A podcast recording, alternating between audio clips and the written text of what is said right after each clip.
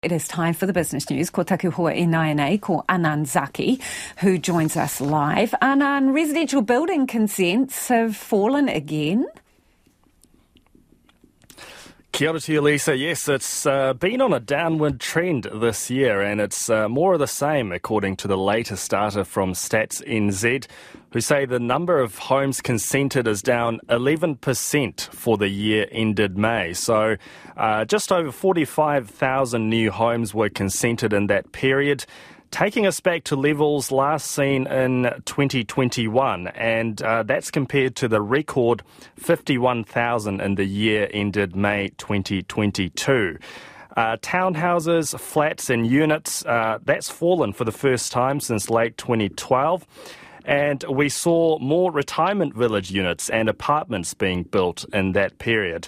Uh, in terms of regions, the big two, uh, Auckland and Canterbury, are leading the way with the most consents. Now, some economists uh, were actually expecting stronger numbers in May, but uh, that hasn't happened given the tougher economic conditions.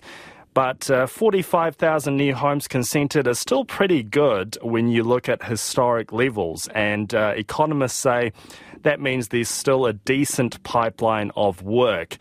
But uh, despite that, some are expecting a downturn within the sector because uh, there are some factors that aren't working in favour of builders, uh, such as house prices. Uh, house prices have fallen by about seventeen percent across the country, uh, and construction costs have risen uh, around nine percent, and interest rates, of course, are a lot higher as well. So buyers uh, don't want to buy, and developers don't want to bring new projects to the market. So with that in mind, uh, there could be some more pain on the way for the residential construction sector. But you have some hope and a win for a major honey exporter, eh? So tell us more.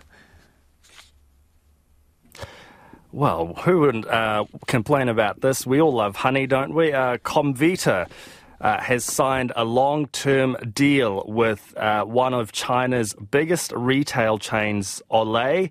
Uh, Olay has uh, more than one hundred supermarkets uh, across mainland China. And uh, they signed a memorandum of understanding during Prime Minister Chris Hipkins' China trip last week.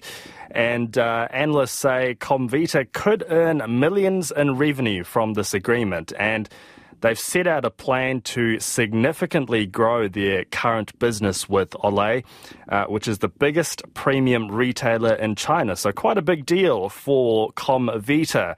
And the company's chief executive, uh, David Banfield, told the share market that the agreement also includes a pledge to include a number of environmental, social and governance initiatives, or uh, E S G, uh, that might benefit the, uh, or that might please rather, the ethical investors.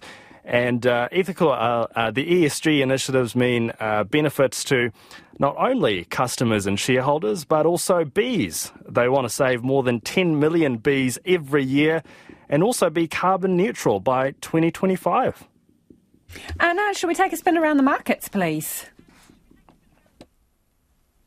Yes, the local top fifty index uh, fractionally higher at uh, eleven thousand nine hundred seventeen.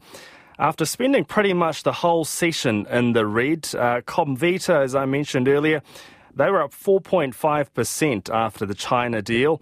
And the Kiwi dollar is trading at sixty-one point six U S cents and ninety-two point two five Australian, ahead of tomorrow's interest rate decision by the Reserve Bank of Australia. Uh, likely to be a close call. Economists are pretty evenly divided on uh, whether it'll be a twenty-five basis point hike or a pause in rate hike. So a big day across the Tasman tomorrow.